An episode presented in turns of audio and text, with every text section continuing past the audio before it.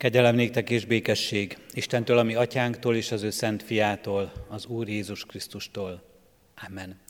Foglaljunk helyet, testvérek, nagy szeretettel köszöntöm mindazokat, akik eljöttek ma evangelizációs istentiszteleti sorozatunknak az első estére és alkalmára is megkülönböztetett tisztelettel, szeretettel köszöntöm Vince Bodács István, református lelkipásztor testvéremet, aki az ige hirdetés szolgálatát végzi mindhárom este. Isten áldja meg közöttünk az ő szolgálatát, szent lelkével és áldja meg a mi ige hallgatásunkat is, igére figyelésünket is.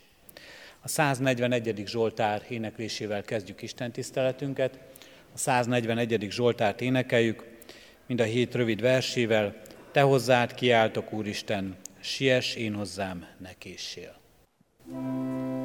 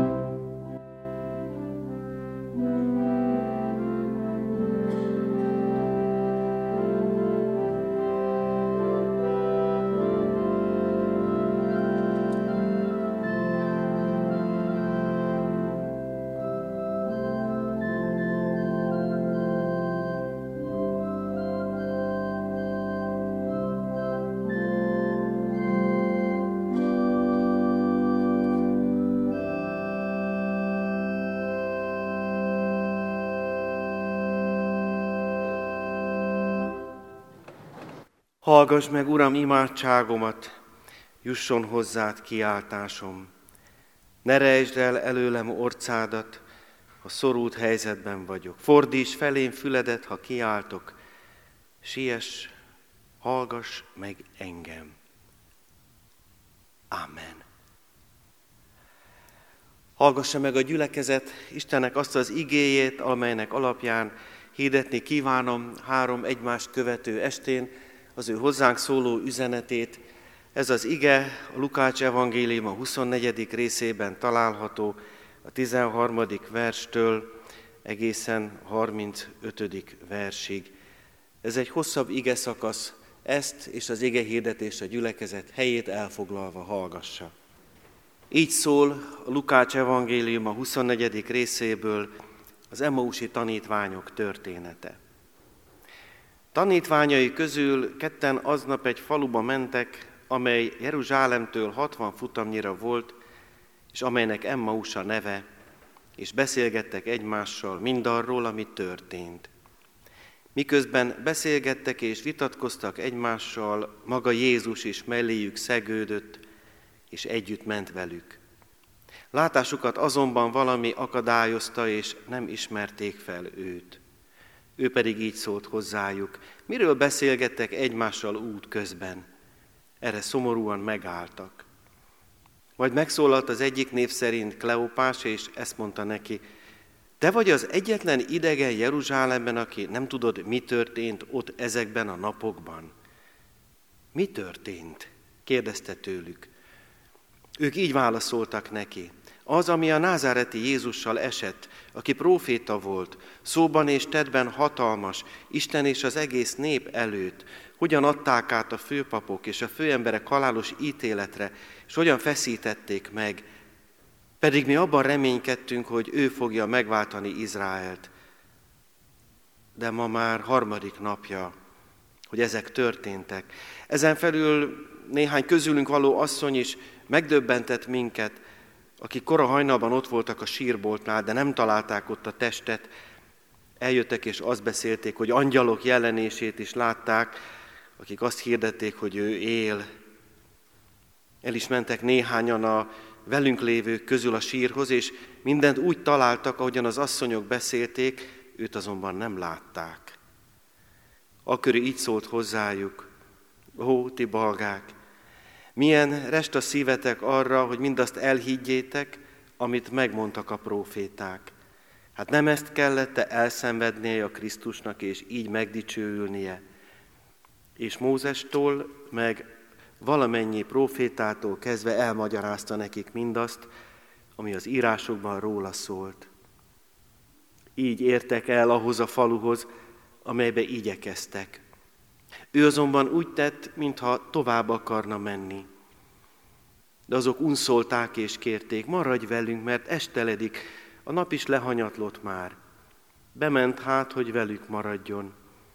És amikor asztalhoz telepedett velük, vette a kenyeret, megáldotta, megtörte, és nekik adta. Erre megnyílt a szemük, és felismerték, ő azonban előttük eltűnt. Ekkor így szóltak egymásnak. Nem hevülte a szívünk, amikor beszélt hozzánk az úton, mikor feltárta előttünk az írásokat. Még abban az órában útra keltek, és visszatértek Jeruzsálembe, ahol egybegyűlve találták a tizenegyet és a velük lévőket. Ők elmondták, hogy valóban feltámadt az Úr, és megjelent Simonnak. Erről ők is elbeszélték, ami az úton történt, és hogy miként ismerték fel őt a kenyér megtöréséről. Boldogok, akik Isten igéjét hallgatják és a szívükbe zárják. Kedves testvérek, kedves gyülekezet, a mai nap és a holnap és a holnap utáni egy hármas sorozatnak az első alkalma. Ez az első nap témáját tekintve a távolodás. Azt a mozzanatot szeretném kiemelni és egy kicsit rögzíteni is, ami a tanítványok, az Emmaus felé tartó Jézusi tanítványok mozzanata, az elmenés, a távolodás, egyfajta szomorú otthagyása dolgoknak. egy olyan mozzanat, amit mi nem nagyon szeretünk, ami az emberi léleknek mindig nehéz és mindig fájdalmukkal teli. Amikor nagy tiszteletű Varga Nándor lelkész testvérem megkért, akkor a távol, ez a történet eszembe jutott, és a távolodás is. Én amikor fiatal voltam, és iskolás, akkor az egykori Kecskeméti Espere Szabó Gábor nagy tiszteletű úr volt a lelkész, és arra gondoltam, hogy milyen fájdalmas volt, amikor őt akkor 85-ben eltávolodott Kiskunhalastól, és milyen nehéz volt elszakadni emberektől, és eszembe jutott mindaz az érzés, az a sok tapasztalat, ami az én kisiskolás és középiskolás koromban benne volt, és ez Kecskeméthez hogyan és miként köt engem, mit tudok én a Kecskeméti gyülekezetről, hogyan jöhetek ide elszolgálni, és lehet azt mondani, hogy volt dédelgetett álmom, néha egy lelkésznek is van ilyen, hogy de jó lenne egyszer a kecskeméti szószéken prédikálni, de hogy hívassam meg magam? Hát nem kellett. Ugyanakkor mégis itt van ez a történet, amiben nem találkozás van, hanem távolodás. Boros Géza bácsi, teológiai tanárunk azt mondta, meghívnak valahova evangélizálni, kérdezd meg az ottani lelkészt, mi a népnek a bűne. Hát mondom, hogy jön ez ahhoz, hogy én fölhívjam akár drága Kuti József barátomat, akár Marga Nándor nagy tiszteletű urat, hogy de mesélj már nekem, mi a védke a kecskemétieknek. Nem így megy. Ugyanakkor mégiscsak oda vezet bennünket, mert a vétek nem más, mint egyfajta szeretetlenség, egyfajta olyan tapasztalat az életben, hogy létrejönnek olyan helyzetek, olyan alkalmak, amikor nem tudunk szeretni. És ez beáll közénk, falat emel közénk, és nem tudunk eljutni a másik emberhez. Más ez bűnnek hívja, én mindig úgy nevezem jobban érthetően, hogy ez egy szeretetlen állapot, ahol akármit csinálok, valakinek azt a falat el kellene venni közülem és a másik ember közül. Bocsánatkérés, a kiengesztelődés utáni vágy, de ahhoz, hogy ez megtörténjen, ehhez valamit bennem, magamban le kell építeni. Ez a távolodás, amit ma hallani fogunk, ez erről szól. És én nem tudom, hogy a Kecskeméti Református gyülekezetnek mik azok a helyzetei, amelyektől el kell távolodni. Keserűen, szomorúan vagy csalódottan egy-egy próba, próbálkozás, jó szándékú, sok minden dolog után azt mondani, hogy hát ebben mi csalódtunk, ez, ez nem jött össze. De nem tudok így egybe gondolkodni, hogy gyülekezet, hanem azt mondom, hogy itt vannak gyülekezeti tagok, szolgálattevők, nagy örömömre, fiatalok, idősebbek, presbiterek és lelkipásztorok, kíváncsiak, érdeklődők, nyitott szívűek, hol van az én helyem ebben a gyülekezetben. És az a hely, amit én elfoglalok ebben a gyülekezetben, az engem hogy talált meg, ilyen-e, ami ennek én elképzeltem, olyan-e, úgy vagyok-e ott, ahogy magamról alkottam egy képet, vagy attól most el kell távolodnom. Csalódtam benne. Azt gondolom, hogy akik itt vannak, talán nem csalódtak benne. De lehet, hogy úgy ülnek itt, hogy már a második, harmadik szolgálati területük, mert azt mondják, hogy amit először találtam, az nem az volt. Más gondoltam róla. Nagyon szeretem ezt a történetet. Lehet, hogy elég lenne csak néha-néha elolvasni. Olyan szép. Annyira rólunk szól. Annyira a mi szívünkből szól. Egészen mélyen emberi valóságunkhoz köt bennünket. Gondolkodtam azon, hogy miért csak az egyik tanítvány neve van meg. Van, aki azt mondja, hogy később ő különös feladatot és szolgálatot töltött be az első gyülekezet életében. Nekem ennél egy sokkal jobb magyarázatom van. Azért nincs ott a másiknak a neve, mert oda, oda mondhatom a magamét. Ketten mentek az úton Jeruzsálemből Emmaus felé szomorúan, Kleopás és a Vincepista. Ketten mentek az úton, Kleopás, és Klári, és Jutka, és József, és Margit, és Béla, és soroltam az itt ülők neveit, nem tudom. Oda tudjuk-e mondani a magunkét? Ha így olvasom el, hogy ketten megyünk ki Jeruzsálemből, egy hosszú útra, közel 30 kilométeres sétára, egy Kleopás, Krisztus közvetlen tanítványa, és most mellette én. És beszélgetünk. És miről beszélgetünk? Ez a történet feltétlenül nekünk szól. Minnyájunknak. Ne tiltakozzunk ott belül. Valahol magunkhoz kell ölelgetni ezt a történetet, ez a miénk. Ez minnyájunké. Ez a történet egy gyógyító történet. Engem ezért is fogott meg. Ennek a történetnek mi az elejét tudjuk, a tanítványokkal együtt megyünk, de ők még nem tudták, amikor elindulnak, hogy ez egy gyógyító történet. Ez olyan, mint a népmeségben, hogy én már tudom, hogy mi történik, de a főszereplő még nem. De ez nem mese, ez a valóság akkor ott, és ez egy gyógyító történet. Megdöbbentő mélységeket járnak be ezek az emberek, és végül gyógyultan, erővel, hatalmas lendülettel megtesznek éjszaka még egyszer akkora utat, mint amit napközben megtettek. Szép üzenete van ennek is. Krisztus fényt hoz ebbe a sötétségbe, és igazán velem van akkor is, amikor ebből én most éppen semmit nem tapasztalok. Ez egy elővétele ennek, amit most el fogok mondani még. Megdöbbentő sötétségben mennek fényes nappal ezek az emberek. És nem körülöttük van sötét, hanem bennük. Ezekkel az emberekkel mi együtt élünk most. Gondoljunk egy kicsit bele, hogy elindulunk, felszedelőzködünk, ahogy ide elindultunk és felszedelőzködtünk, rászántuk az időt, bennünk alakult egy kép, hogy ide el fogunk jönni, és hogy hová vezet ez bennünket. Voltunk már ilyen helyzetben. Felidéződnek bennünk emlékek, érzések, élettapasztalatok. Ezekre figyeljünk jól, ezeket ne engedjük el, felidéződnek bennünk sebzett állapotok. Sokan elmondják a lelki gondozásban járatosak, hogy a sebeinket szeretgessük csak. Azokból nagyon sok mindent kapunk. Azokban nagyon sok minden a miénk lesz. Ott fejlődünk.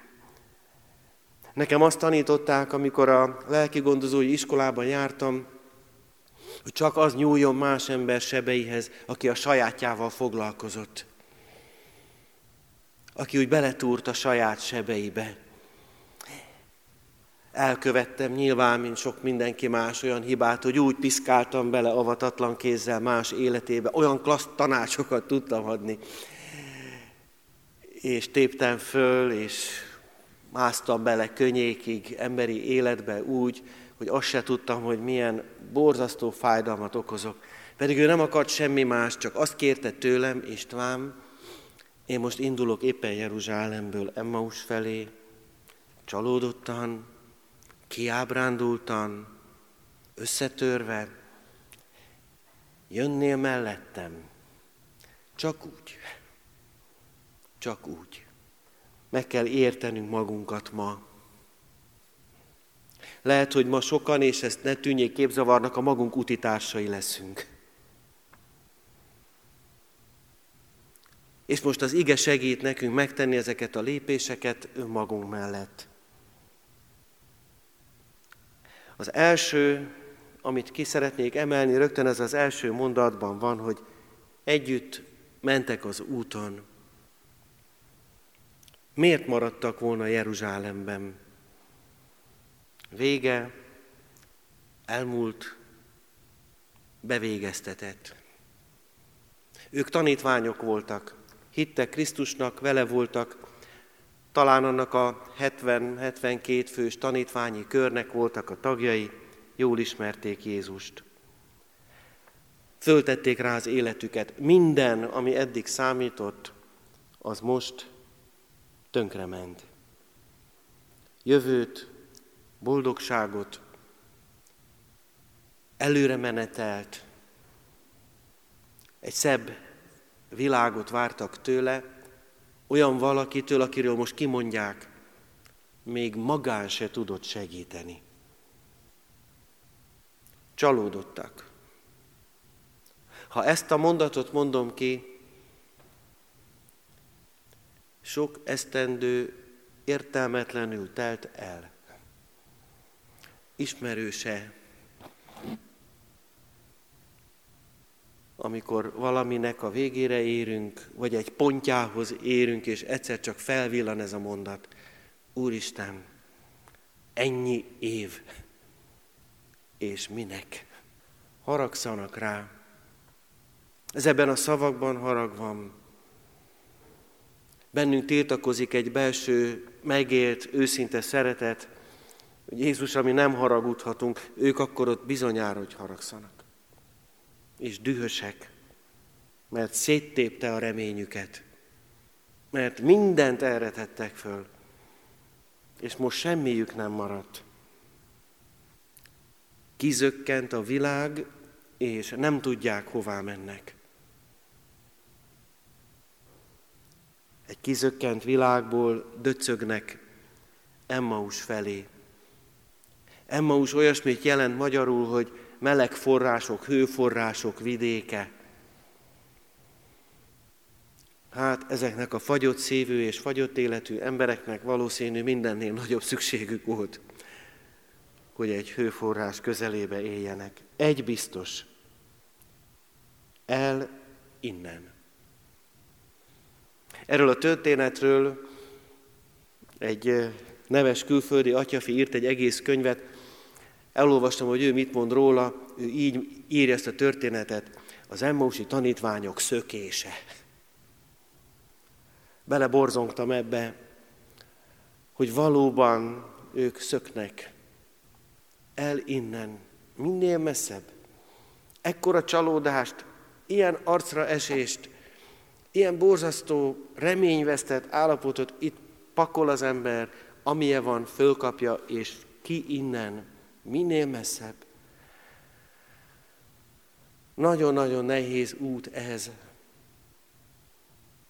És én nem tudom, hogy kinek milyen elképzelései omlottak már össze az életében. Hivatása, küldetése, barátsága, házassága, gyermekeivel való kapcsolata, munkahelyi, a világról alkotott képe, tőlünk egy kicsit észak-keletre folyó geopolitikai események milliós tételben adják most ezt, a belső érzést. Oda is gondolhatunk most egy pillanatra. El innen. Amin van, fölkapom és megyek. Mert minden, amiben hittem, amiben reménykedtem, amire építettem, amiben odattam magam, attól most el kell távolodjak el kell innen menni, nem bírok itt maradni. Összeomlások, válságtapasztalatok. Mondhatok ilyen szavakat, amelyek meg-meghívnak bennünk most érzéseket, gondolatokat. És nem tudunk mit csinálni, muszáj útra kelni. Egy helyben nem maradhat az ember. Én már pakoltam össze az életem során, számolgattam, 12-szer költöztem. Nagyon nehéz arrébb menni. Ugyanakkor mindig szembesültem azzal, hogy útra kell kelni. Az útra kelésnek ugyanis nagyon mély emberi üzenete van. Aki útra kell, az megmozdul. Még akkor is, hogyha azt érezzük, hogy ebben a történetben tévesztés is lehet. Egykori kedvenc zenészem Cseh Tamás az egyik művében így ír, aki mozdul, eltéveszti, aki marad, elszalasztja. Én mégis a mozdulásra szavazok ma. És ők is mozdultak, és nagyon jól tették, hogy mozdultak, mert útra keltek. Útra keltek a kiúttalanságban. Útra keltek abban a pillanatban, amikor érezték, hogy ebből nincs kiút. Óriási feszültsége van ennek. Bolyongtak már a testvérek úgy céltalanul ebben a városban. Azt se tudom, hova menjek. Ahol most dolgozom, ott néhány hete, néhány hónapja, inkább így mondom, működik egy olyan csoport, amelyben csupa daganatos beteg, ápolónő munkatárs van együtt. És az egyik őjük, aki megkeresett, mondta azt, hogy megkapta a papírt, ami rajta volt a diagnózis, Szegeden, és a kezében a papírral bolyongott a városban. Nem tudná fölidézni, milyen utcákon járt. De mennie kellett. És utat kellett keressen. És kellett menjen gondolkodni, hogy mit tudna csinálni.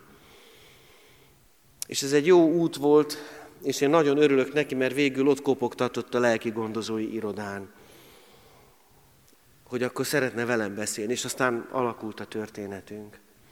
De el kellett indulnia, és ott kezdődött, hogy kezében a papírral, a csőddel, a csalódásával, az összetört énképével, romokba heverő egészségével kilépett az utcára, és elindult. Nincsen véletlen az életünk útközben történik. Van, aki úgy hívja az embert, hogy homo viator, az úton lévő lény. Mi mindig úton vagyunk. És amikor útra kellünk, akkor változunk, akkor távolodunk. Van egy ismerősöm, én nagyon irigylem őt, bármennyire nem szép tulajdonság ez, van a szobájában egy, egy atlasz, egy föltéve egy világ térkép, hát van benne vagy 250 gombos tű, ennyi országban járt. És azt mondja nekem ide asszony, hogy István, mindig másképp érek haza, és mindig gazdagabban. Én nála tanultam ezt, hogy aki útra kell, az változik. Sokan azért kelnek útra, hogy többek legyenek. Hogy el tudjanak távolodni, hogy bizonyos dolgokat maguk mögött hagyjanak, és bizonyos dolgokat megtapasztaljanak. Találkozunk, szemlélődünk. Odaér az életünk olyan helyzetekhez, amelyekből másképp jövünk haza. Azt írja valaki, aki nem indul, talán sose talál önmagára. Ebben is lehet valami. Mozgásba jön az életünk egész története beszélgettek. Maguk között beszélgettek. Annyira jó, ha van egy társ. Annyira jó, ha van valaki, akivel mi el tudunk beszélgetni. Ha van, már pedig van ennél sokkal több haszna, tudom, de igazi és óriási ajándéka a gyülekezeti létnek, akkor az a másik ember, akivel én az úton járok. Ebből a gyülekezetből aki most ott ül mellettem, vagy aki mellé oda szoktam ülni, lehet, hogy nincs pont most itt. Láttam, ahogy megsimogattátok egymást. Igen, így. Együtt mentek az úton. Kell beszélgetni, de ez a beszélgetés ez nem nagyon haladt előre. Milyen nehéz, amikor két csalódott ember a csalódását osztja meg egymással. Bár azt mondják, olyan az ember, mint a bolt év, amikor két gyengeség egymásnak támaszkodva igazi erősségé lesz. De ki kell mondaniuk ezt. Ebben a beszélgetésben meg kell szólaljon az a hang, hogy te is ott tartasz, ahol én. Te is csalódtál. Neked is koppant te is itt vonszolod magad mögött a lelkedet egy zsákba. Neked is oda van mindened. Sokszor ez az azonosság is már megerősít, hogy nem én vagyok egyedül. Milyen nagyon sokat ad a tapasztalt ember jelenléte, aki azt mondja, igen, tudom, ezen az úton jártam, ez piszok rossz, értelek, sőt, megértelek téged. És még akkor is távolodnak, amikor Jézus melléjük lép, mert nem látják őt, mert nem ismerik föl. Jártak úgy a testvérek, hogy elkeseredett, nyomorult állapotukban számtalan jó tanácsot kaptak, és egyik se volt jó. Miért nem láttuk akkor azokat? Miért nem nyílt ki a szemünk rá? Fél évre rá meg ugyanazt csináltuk. Hát ezt mondtam, hogy csináld ezt. De hogy mondtad? De! Amikor a lényünk legbelső magvához, a hitünkhöz, a csalódásunk, az összetörtségünk miatt nem férünk hozzá, akkor válunk vakká. Ez azt jelenti, hogy Isten lát bennünket, de mi őt nem.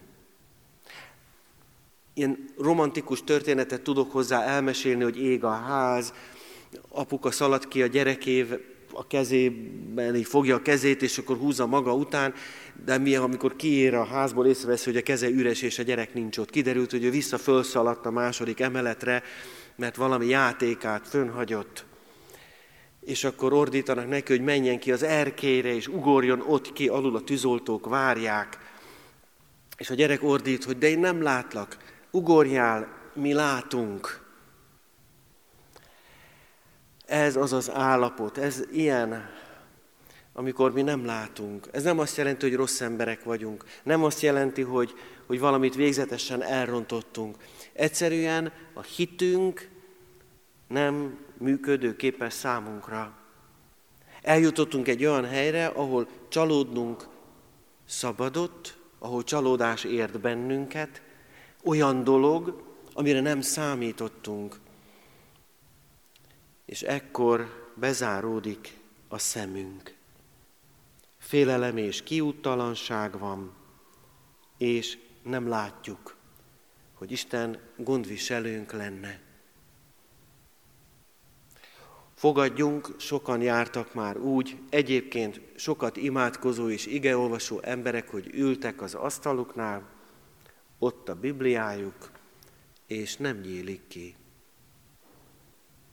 És nem jön az ima. És meg kellene szólalni, de mit mondjak? Mert amit mondani tudnék, az inkább egy kiáltás, vagy egy nagyon-nagyon mélyről jövő, alig hallható sóhaj, amiben benne van minden, ami nekem most fáj. És ekkor Jézus melléjük megy, utol éri őket. Carl Gustav Jung, a lélek nagy ismerője, fölírta a beárati ajtaja fölé, szép latin szöveggel, vocatus atque non vocatus Deus aderit. Akár hívod, akár nem, az Isten itt van.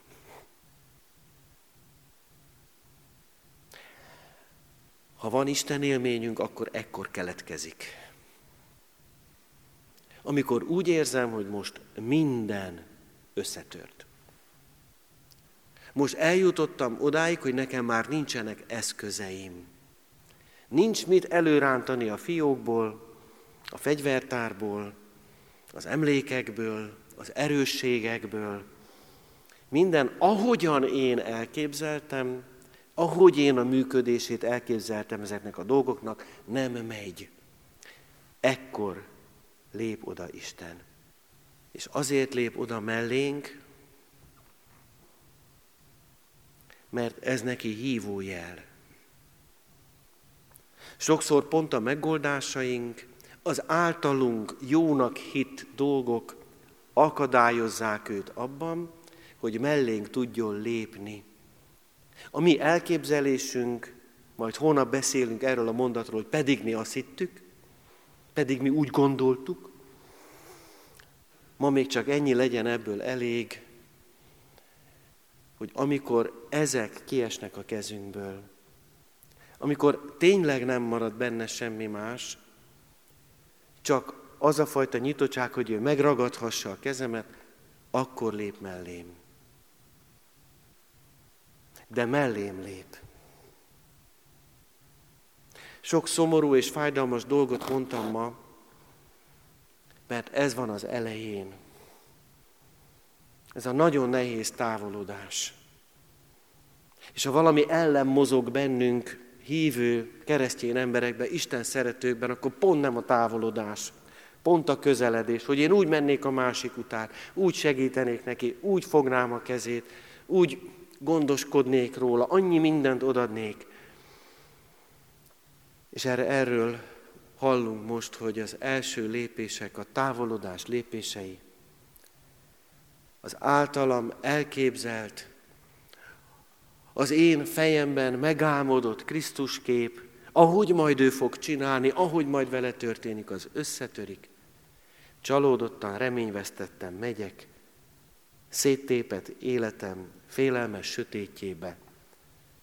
Lépkedek tovább, azon az úton, amely tudom, hogy hova visz, Emmausba. De az nem egy otthon, az egy barlang, az egy sötét lyuk, ahová vacogva, kucorogva húzódok majd be, ha egyedül megyek végig. De, és ez a de legyen a záró szó, de ebbe a végtelen sötétbe a világ világossága melléjük lép. Amen. Hajtsuk meg a fejünket, testvérek, és imádkozzunk. Menjél, édesatyánk, megváltunk a Jézus Krisztusban, megszentelünk a drága lélekben. Pontosan jól látod a szívünket, az életünket, az utunkat. Látod a gyülekezetben elfoglalt helyünket, látod közösségeinket, a Szent Eklésiát, a neked szolgálók seregét. Látod, hogy hol tartunk. Látod, hogy kiben milyen csalódások, fájdalmak, távolodások vannak. És azt is látod, ha valaki pont ennek ellenére oda szánta magát, mert a távolodásban egyszer csak te mellé álltál, és derengő fényt vittél az életébe. Áldunk és magasztalunk ezért téged, Urunk. Nagyon nehéz ezt megérteni nekünk. Óriási lelki munka kidolgozni magunkból azokat a csalódásokat, fájdalmakat, sérüléseket, sebeket, amelyek minket értek a nagy elképzeléseink, a nagy álmaink összetöretése után. Te látod, hogy hányszor mentünk már Jeruzsálemből Emmausba. Hányszor poroszkáltunk. Hányszor egyedül, és hányszor áldottan ketten. Könyörülj rajtunk, Krisztusunk. Ma este arra kérünk minden utunkon, lépj oda mellénk, különösen nehéz szakaszokon, gyújts világosságot. Menjél, édesatyánk, hadd hívjunk meg most téged Kecskemét városába, Hadd gyulladjon fény az emberek szívében, elméjében. Hadd szólítassék meg a lélek által sok egyedül poroszkáló, Emmausi tanítvány. Rád váró, nélkület kesergő, az ige fényessége nélkül vaksötétben bolyongó ember, hadd találjanak meg téged, és hadd engedjék megtaláltatni magukat általad. Könyörülj rajtunk, Krisztusunk! Elét hozzuk ezzel a gyülekezettel együtt Európát, a háborút, a nyomorúságot, ember létünknek ennyire nyilvánvaló, fájdalmas betegségét. Hoz gyógyulást nekünk, Istenünk. Hoz békét a mi időnkbe a földre. Amit pedig ránk bíztál békességben, hadd képviseljük hűségesen, hozzád méltó módon, segítve, önmagunkból adva, rólad bizonságot téve. Vigyázz szeretteinkre, áld meg családunkat, gyermekeinket, a szívünk közepében élő embereket. Könyörülj rajtunk, Krisztusunk. Amen. Mondjuk el az Úrtól tanult imát. Mi, atyánk, aki a mennyekben vagy, szenteltessék meg a te neved, jöjjön el a te országod, legyen meg a te akaratod, amint a mennyben, úgy a földön is. Mindennapi kenyerünket add meg nekünk ma, és bocsáss meg védkeinket, miképpen mi is megbocsátunk az ellenünk védkezőknek. És ne védj minket kísértésbe, de szabadíts meg a gonosztól, mert Téd az ország, a hatalom és a dicsőség mindörökké. Amen. Helyünket elfoglalva hallgassuk meg a hirdetéseket. Kedves testvérek, arra biztatok mindenkit, hogy ne engedjük el egymás kezét, és ne engedjük el az ige hirdető kezét sem, ezért jöjjünk el a holnap, holnap utáni napon is, és hallgassuk tovább Isten üzenetét együtt ebben a közösségben. Így köszönöm meg Vince István lelkész testvéremnek a mai szolgálatát, és hívjuk és várjuk őt, és a gyülekezetet is a holnapi napra is. Ilyenkor szokott következni az az alkalom, amikor megkérjük az ige hirdetőt, hogy egy pár szót mondjon magáról és mutatkozzon be a gyülekezet előtt, de ebben türelmet kérünk, mert szombaton fogjuk ezt megtenni, úgyhogy majd szombaton kapjuk azt a jutalmat, hogy még jobban a személyesen is megismerhetjük az ige hirdetőt a vele való találkozásban. Hirdetem a testvéreknek, hogy itt az úrasztal előtt a magyar bikaliaktól kapott szépen faragott kis persejünket elhelyezzük, ami egy különleges persely, a szolidaritási alapot szolgálja, amelyen keresztül az Ukrajnából, Kárpátaljából menekülő testvérek megsegítését támogathatjuk. Külön persely, ide helyezhetjük az erre szánt adományainkat. Az Úr áldja meg az éjszakai pihenésünket, a 771. dicséretünket keressük ki zárásként, majd az ének után Isten áldását fogadjuk. A 771. dicséretünk az az ének, amelyet mind a három este éneklünk. Velem vándorol utamon Jézus, így kezdődik ez az ének.